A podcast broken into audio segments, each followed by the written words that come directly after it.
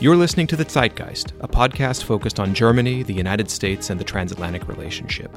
Join us as we discuss economics, politics, security, and more. I'm Jeff Rathke, president of the American Institute for Contemporary German Studies at Johns Hopkins University. Well, we're delighted to have our listeners with us on this episode of The Zeitgeist. I would especially like to welcome our guest, Daniel Gros. Daniel, welcome. My pleasure. Good evening. Daniel is a member of the board and distinguished fellow at the Center for European Policy Studies in Brussels, an institution of which he was the director for quite a few years. 20 years. 20 years. Really pleased to have you with us. And also with us is Peter Rashish, a senior fellow and director of the AICGS Geoeconomics program.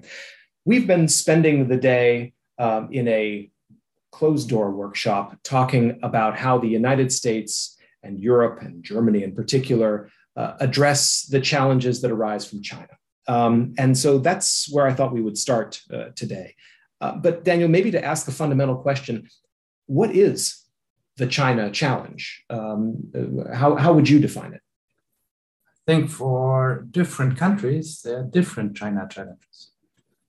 I think for the US, the China challenge goes much deeper. It threatens, of course, the position of the US as number one in the world, politically, technologically, militarily, from many aspects. Whereas for Europe, the China challenge is much more limited. It's much more in the economic domain. And it is perceived not only as a challenge, but also as an opportunity. Whereas as a visitor, one gets the impression that in the US, one sees very little upside to the relationship with China, only many potential downsides. Mm-hmm. And I think that is one aspect which is different between Europe and the United States. Now, to tease that out a little bit, you mentioned that for the United States, it is a much deeper challenge. I would agree with that. But are you saying that in Europe, there is not the same perceived risk of China's efforts to remake in its image, not only the economic system, but to influence global politics, and in particular, to export its authoritarian model? In my first shot, I emphasized the differences. Okay. There are also, of course, things which are very similar. Yeah. I think on both sides of the Atlantic, we agree on the, say, political challenge, on the challenge to our view of the rule of law, mm-hmm. of human rights. And I think on these aspects, you see very similar evaluations of the threats posed by China. Perhaps what one sees a little bit less in Europe also is the idea that China would like to remake the world at its image.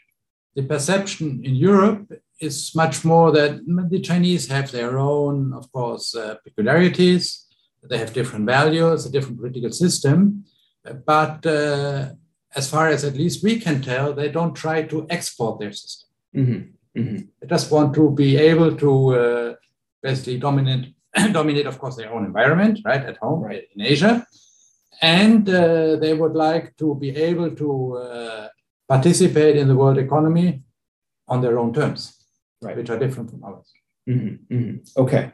So this is a multidimensional challenge. It is perceived in somewhat different ways in Europe and the United States, although on the big things, we see them similarly. So how do we meet that challenge, and how much of that do we should or must we do together, in your view?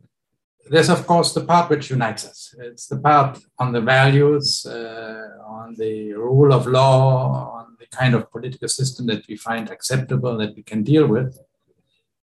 But we all know that the moral aspect has to deal with the real world, mm-hmm. right? We have also economic and other constraints.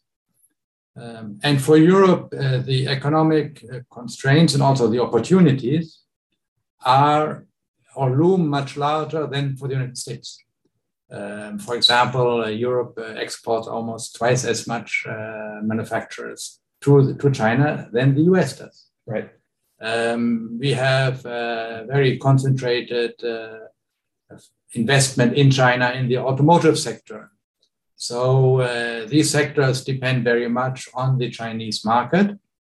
And therefore, of course, that puts some limits on the kind of action European governments in general, and then the German government in particular, would dare to take if there's a reason for acting because China violates human rights or something else on which fundamentally the US and Europe agree. Mm-hmm. Mm-hmm.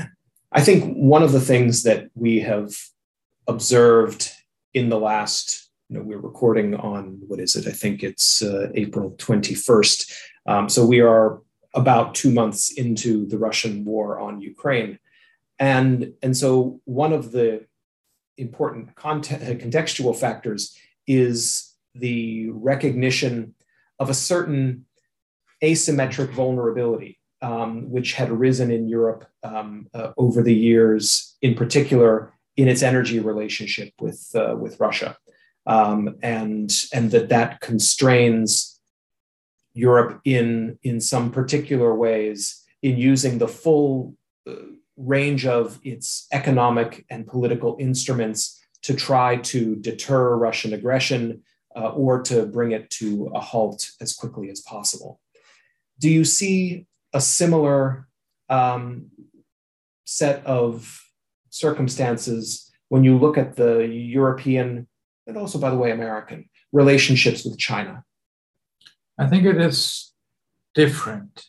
And of course, here the question very much becomes, do you think about the worst case, basically China attacking Taiwan? Right. Or do you think of, let's say, more normal circumstances? There might be pressures, there might be incidents, right? But not a full-scale invasion. So I would say that there are certain limits to, let's say, the European propensity to take strong action on Chinese trade, essentially. But I think in the worst case, that would be overcome. Mm-hmm.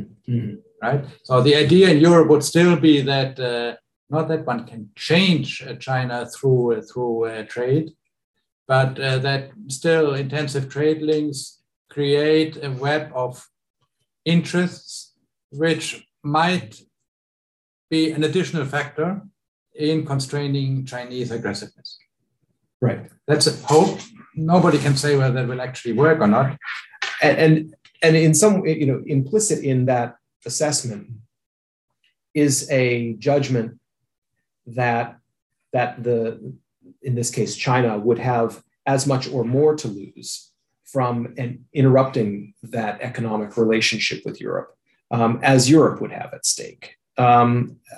It seems to me that that was always a fundamental assumption in, let's say, the German economic relationship with Russia, which may have been true 20 or 30 years ago.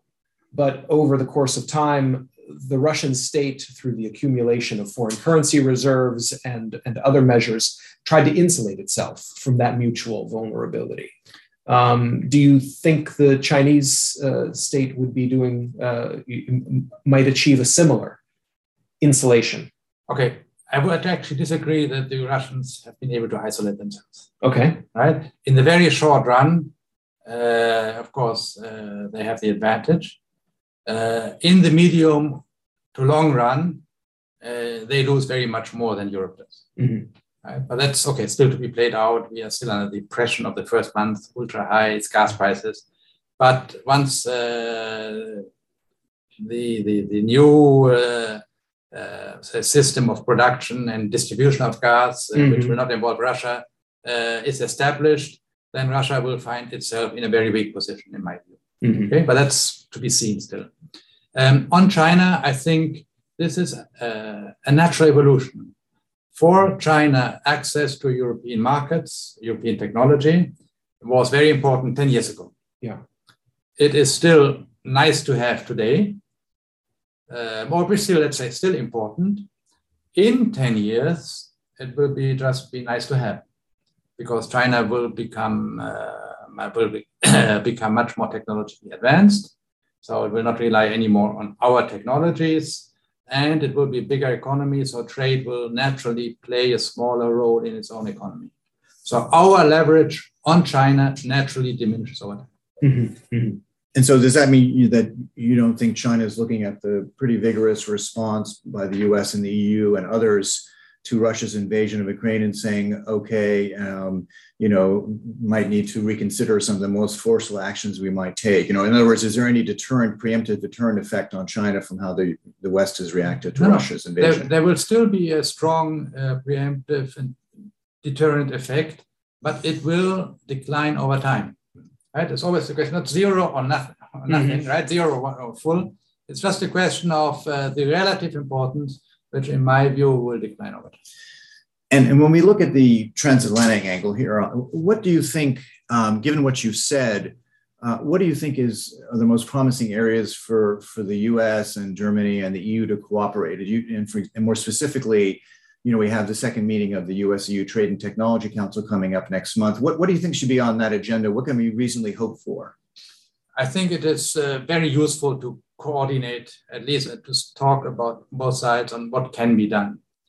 I'm afraid that in many areas, the EU will not be able actually to act because there are very few levers which the EU can use at the European level, right? We have the famous Ships Act in Europe, but if you look closer, there's very little European money in there, right? And the official hope is that they can leverage European funds 10-to-1 with national funds, right? So in the end, it comes back down to member states. Mm-hmm.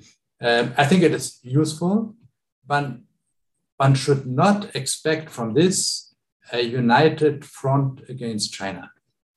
I think that is unlikely to materialize. What about things that maybe don't involve as much money, which involve aligning US and EU approaches, like, say, export control policies or inward and outward investment screening policies? Do you think those could have some... it could play a useful role? I think those policies might be easier to align, but I think their effectiveness is very limited, or their importance is very limited. My impression is that the danger coming from Chinese investment in Europe is negligible. Right? We have a few cases where they buy ports, but ports are under the control of the local national authorities. Mm-hmm. So even if you have a piece of paper saying, I'm 100% owner of the port, right? It's the national authorities who tell you what to do with it. The national trade unions, which work or don't work. So I'm very relaxed for the time being about Chinese investment in Europe. And what about outward investment? Do you think that there should be limitations on outward European or US investment into China, because that could alter the sort of economic balance of power? There, I think there's a difference. Europe has very little technology, which the Chinese don't already have, right? Mm-hmm. So to limit outward European investment in medium tech sectors, I don't see what the importance of that is. The US, of course, has an entire array of areas where sensitive technology, which might be important for the military also, you would not like to get into Chinese hands, but that's different. Mm-hmm. There's been a new government in Germany for the last four months or so. And very recently, since the invasion of Ukraine, the Chancellor Scholz has spoken about a Zeitenwende, about a watershed moment. This is, of course, in response to Russia's actions. But how much do you think that could also change Germany's approach to China, and how much? What would you expect for Germany's contribution to transatlantic cooperation on dealing with the kind of economic challenge that China presents? There's a vague recognition that dictatorial regimes, they can provide you with nasty surprises, mm-hmm. right? So you have to be prepared. But I don't think in Germany the China angle has the same relative weight as it has here, right? It is, something which we have to think about in the future, right? Might be something cooking there, mm-hmm. and our enterprises should be a bit, perhaps watch out a bit more. But I don't think that fundamentally it would, let me say, it might change the political outlook on China, right? In Berlin and in Brussels. But from there to say actual Berlin or Brussels will use actual instruments to deter trade or investment, I think we are very far from it. So the change you think, at least in the short term, will be more in the narratives that are used as opposed to actual tools that are developed. Yeah. Well, and as a practical matter, the European Union certainly has no instruments to block outward investment. And it has no section 300 something, like 301. 301, right? This would be against the very nature of the EU to just impose unilateral tariffs, just impossible. Mm-hmm. And I want to come back to the point you made earlier, because you are based in Brussels, you've advised the European Parliament in the past, as well as some member state governments. And to what degree do you see events happening in Europe, that is Russia, war on Ukraine, concern about China and maybe other factors, as a driver of greater concentration of power creation of new instruments at the European level? We've also seen this in recent years with the idea of a European Defense Fund, which in a similar way to what you were describing would also leverage multinational cooperation in Europe. Do you see these kinds of ideas getting a decisive impulse, momentum from the situation we're in now? I would say yes, strong momentum, but no immediate breakthrough. Okay. So I mean, things will be stronger in a certain direction. The defense fund perhaps a little bit bigger. There will be perhaps more coordination among member states, but I don't expect a fundamental change, let's say, with respect to the fact that armed forces are national and remain national, of course, subject to NATO, right? Mm-hmm. But this is not something not for the EU.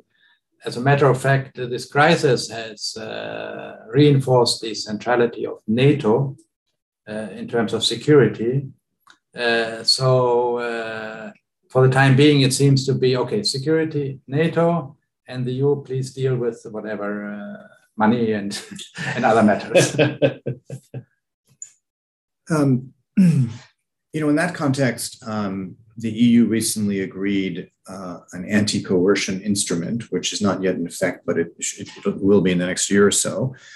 And its aim is to provide the EU with a new trade tool, we could say, to respond to events like China's decision to block trade with Lithuania after it gave the permission to the Taiwanese government to open to rename its representative office there. Don't you see that as, to a certain degree, giving the EU some power in foreign policy? And whether you do or not, is that the kind of thing that the US and the EU ought to try to do together? Well, that's a small step. I don't think it will really change things fundamentally. And you will see that the EU will always be very cautious in applying it. And also, this is not a one-man decision, push a button, right? Mm-hmm. It's always something that has to be supported by the major member states. They have interests in China. And it's basically, again, it's anti-China. Yes. Who else would coerce the European Union except the United States? Right? And there, I think you will find Europeans also is somewhat uncomfortable to create a mechanism which is basically pointed at one particular power. Although, as you say, in principle, it could be used against the United States if the U.S. decided to. If one is honest, I think some people in Europe had that in mind. Yes, even if that is extremely unlikely, given the close relations between the U.S. and the European Union member states, and indeed the European Union as an institution. So. You mentioned, Daniel, your view that we should not seek to have a united front against China. And that has, on the one hand, it has to do with the fact that our interests and our engagements with China are different, and therefore our responses should be.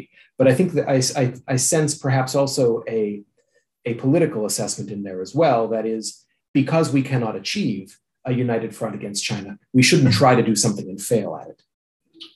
That is also a consideration. I mean, my main concern is that also we don't want to appear, at least also to the rest of the world, let's say the non-Chinese rest of the world, as saying, we are here to keep China down. I mean, after all, in most, whatever, confrontations, the guy who appears more reasonable usually has more allies, and that counts, right? Especially vis-a-vis China, which is as big as we are, more or less, depending what you've seen by me, we, right? Yes.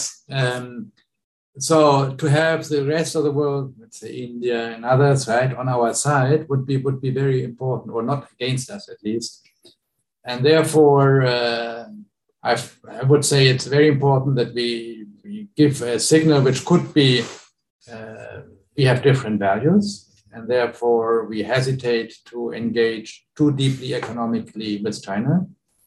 We hesitate to become dependent on China. I think that is something that everybody will understand. But to give the impression, okay, now we gang up together to keep China down, that A, I think many Europeans would not like to do. B, I think it would be counterproductive in the sense that it would make the Chinese, of course, more hostile. And we don't know whether they would be hostile anyway, right? But still, it would reinforce this tendency in China. But most importantly, it would deprive us of important allies in the rest of the world. If we look at that from a trade policy perspective, you know, of course, the big institution where China and the US and the EU and all sorts of other countries that are neither sort of lined up, you know, aren't lined up with either one of those. And, where you find all of them is the World Trade Organization, of course, right? Which has been a bit stymied in its negotiating function, also in its dispute resolution function. If one is concerned about not looking like you're ganging up against China, does that mean that if you're in Washington or in Brussels, that the main focus of trade policy ought to be the WTO, reviving the WTO, maybe reforming it, you know, because if you do too much outside of the WTO, it can have that flavor of ganging up against China? For me, the WTO is a lost cause. In the sense of reform of the WTO, I think is extremely difficult. The interests are too divergent, and you have to carry everybody along. And also, it is, I know the trade rules are more observed in abeyance than right? But this is actually very limited, right? Apart from the Trump-China tariffs and the Chinese retaliation, we haven't seen a lot. So there's no big appetite anywhere in the world for a trade war, right? Not among the small countries, of course, obviously, not even for China, right? They can live with the present system. Certainly not on the European side. And therefore, I would say the present non-system is still working because few have an interest really to really wreck it totally. And the few things where we can make some marginal improvements, I think we have to do on what's called a plurilateral route, meaning we have to have a coalition of the willing. So you're not saying the WTO is dead. You're saying WTO reform is dead. Yeah. Okay. I want to make sure we get that headline right. And so, you know, we're sitting here. And by the way, we were very glad for the first time in a long time to be recording this podcast in person. And we are sitting here on Massachusetts Avenue in Washington, right next to the headquarters of the Peterson Institute, the president of which, Adam Posen, had a recent article about, well, basically the end of globalization, or globalization as we've known it. And I'm not going to ask you to critique his argument, but how do you see the global trading and economic system shifting as a result of the pressures, political and economic, that we are under? If you take away some of the hype over the last, 10 years, then I think indications are will go on more or less as before. Right? No big globalization wave, additionally, no big retreat. But I think most of the global trading powers have an interest in just letting the system run along, mm-hmm. right? Not greatly improved, no new big steps forward, but also no big steps backwards. And the, let's say, the economic incentives to specialize in different areas for different countries, they remain as before. And therefore, I'm quite happy with the present way that things work in practice, even though in theory they are not. Well, we started off by talking about, well, not at the very start, but you made the point in contradicting me, and I think it was a valid point, that if we look at the ways in which Europe is going to change its dependence and its energy relationship with Russia, I think it's fair to say that's a quite far-reaching consequence of this war. Now, maybe that will be an exception rather than a rule, but it seems to me that is changing in the span of 1 or 2 years, what has been one of the most intense energy relationships for decades is a pretty remarkable consequence of this situation. But except for gas, of very little practical importance.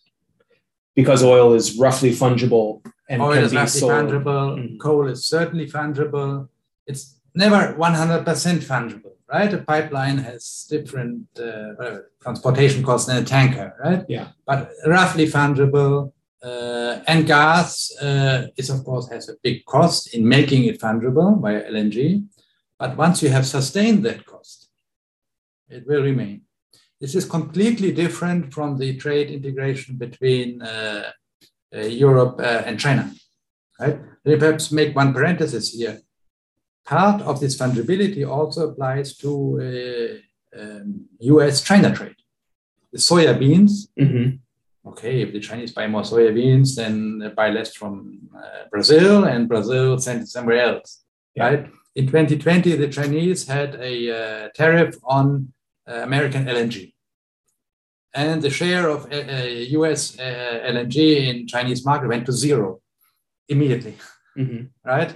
And then 1 year later, they took it off, right? Because it didn't really make sense for the Chinese, right?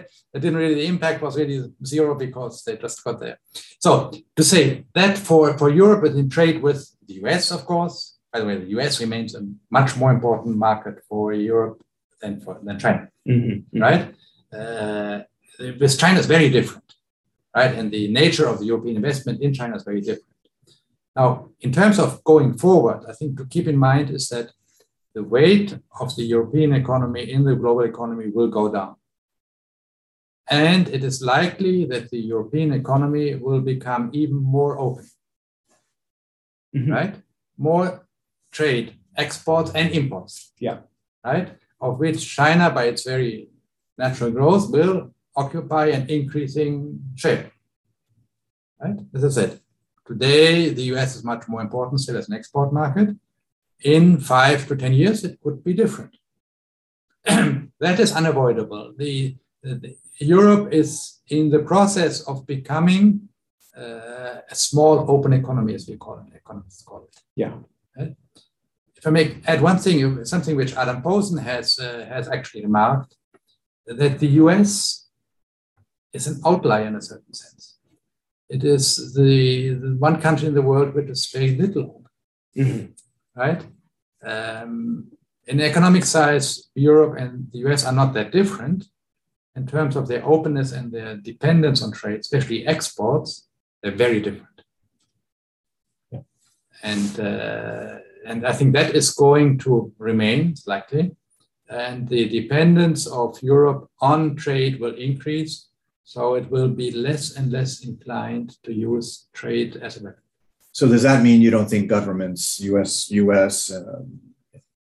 European governments should try to nudge that trade in one direction or another so that it, they trade with quote unquote friendly countries more and do less trade with less friendly countries, because you want to not decouple, but you want to manage dependency?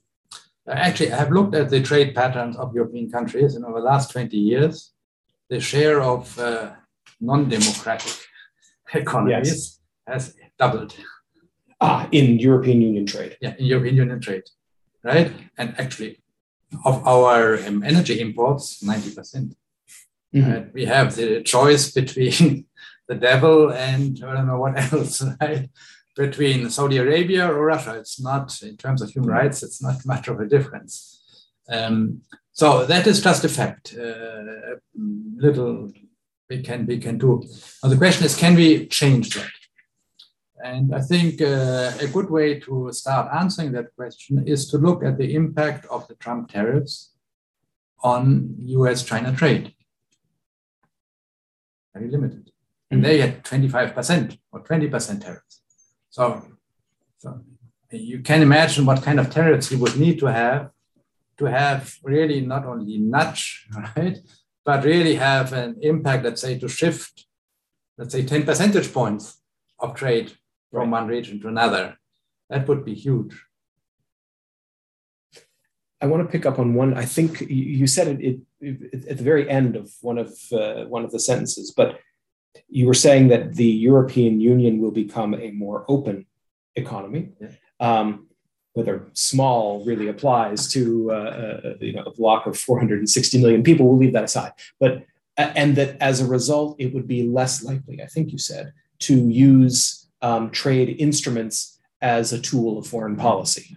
So can you say more about that? Because in a way, what we've seen in recent years, not only from the United States, but also from the European Union, is a development of the tools that are necessary in order to try to amplify or replace perhaps more difficult security tools that we're familiar with. Okay, this trend which you mentioned exists, but that's because basically at the EU, we go from the national level, which are really small economies, to the EU level, which is a little bit less small and a little bit less. It's pretty big, all things considered, right? Right. But okay, we are talking about 12% of global GDP, right? So I think that you have to keep in mind, right? Now, in some previous analysis, I've just made the following, say, categorization of countries. You have the leaders, the followers, and then, let's say, the really small open economies, just the Nash followers, I call them. Right? Okay. And it's an economic term, right? Yes. Countries who take the world as given and don't seek to influence it.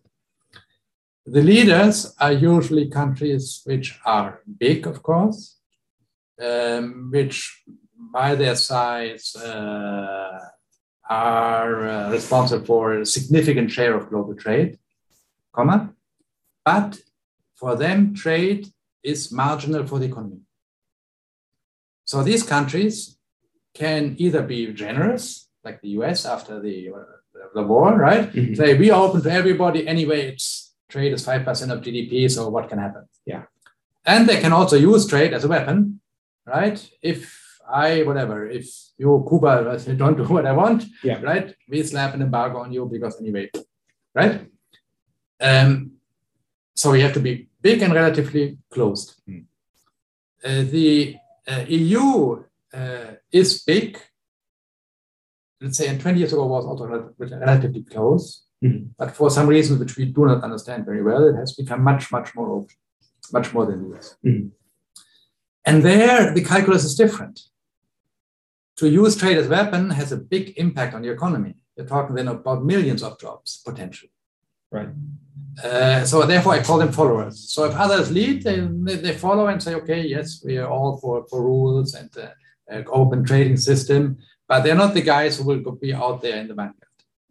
I'm curious, is one of the reasons the EU has become a more open economy that it has 4 or 5 times as many bilateral free trade agreements as the US does?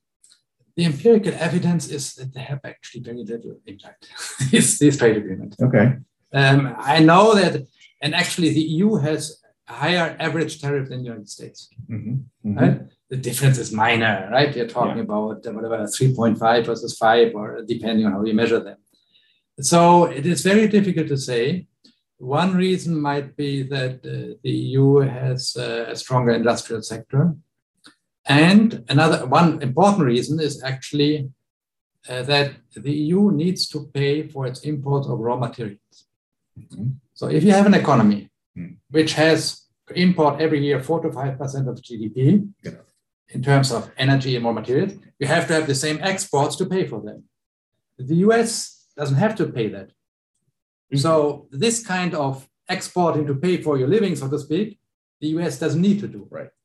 And therefore, for the US already for that reason, you can have a much smaller trade to GDP ratio. And also, of course, a smaller manufacturing sector. Yeah. Let's see. Okay. Well, we clearly have a lot of work ahead of us as a transatlantic community addressing challenges that affect us in some cases differently, more harshly in one case than in another, and trying to forge the right political understanding to sustain that and to bridge any of the misunderstandings that arise. So Daniel Gros, I want to thank you for helping us understand better the dynamics in Europe, in the global economy, and in particular as the United States and Europe grapple with their approaches to China. Many thanks. It was my pleasure. And I think you have felt that Europe is committed to the transatlantic relationship. But sometimes it's not easy to do that in practice. Yeah. Well, I also want to thank our partners at the Hans Seidel Foundation for making the workshop possible that we've held today. We always look forward to working with them. And we look forward to having all of you with us on the next episode of The Zeitgeist. Thanks for listening to The Zeitgeist, a podcast produced by the American Institute for Contemporary German Studies at Johns Hopkins University. Send us your feedback by email to info@aicgs.org or catch us on Twitter, Facebook, and Instagram @AICGS. Don't forget to check out AICGS.org for more information from today's episode. Auf Wiederhören.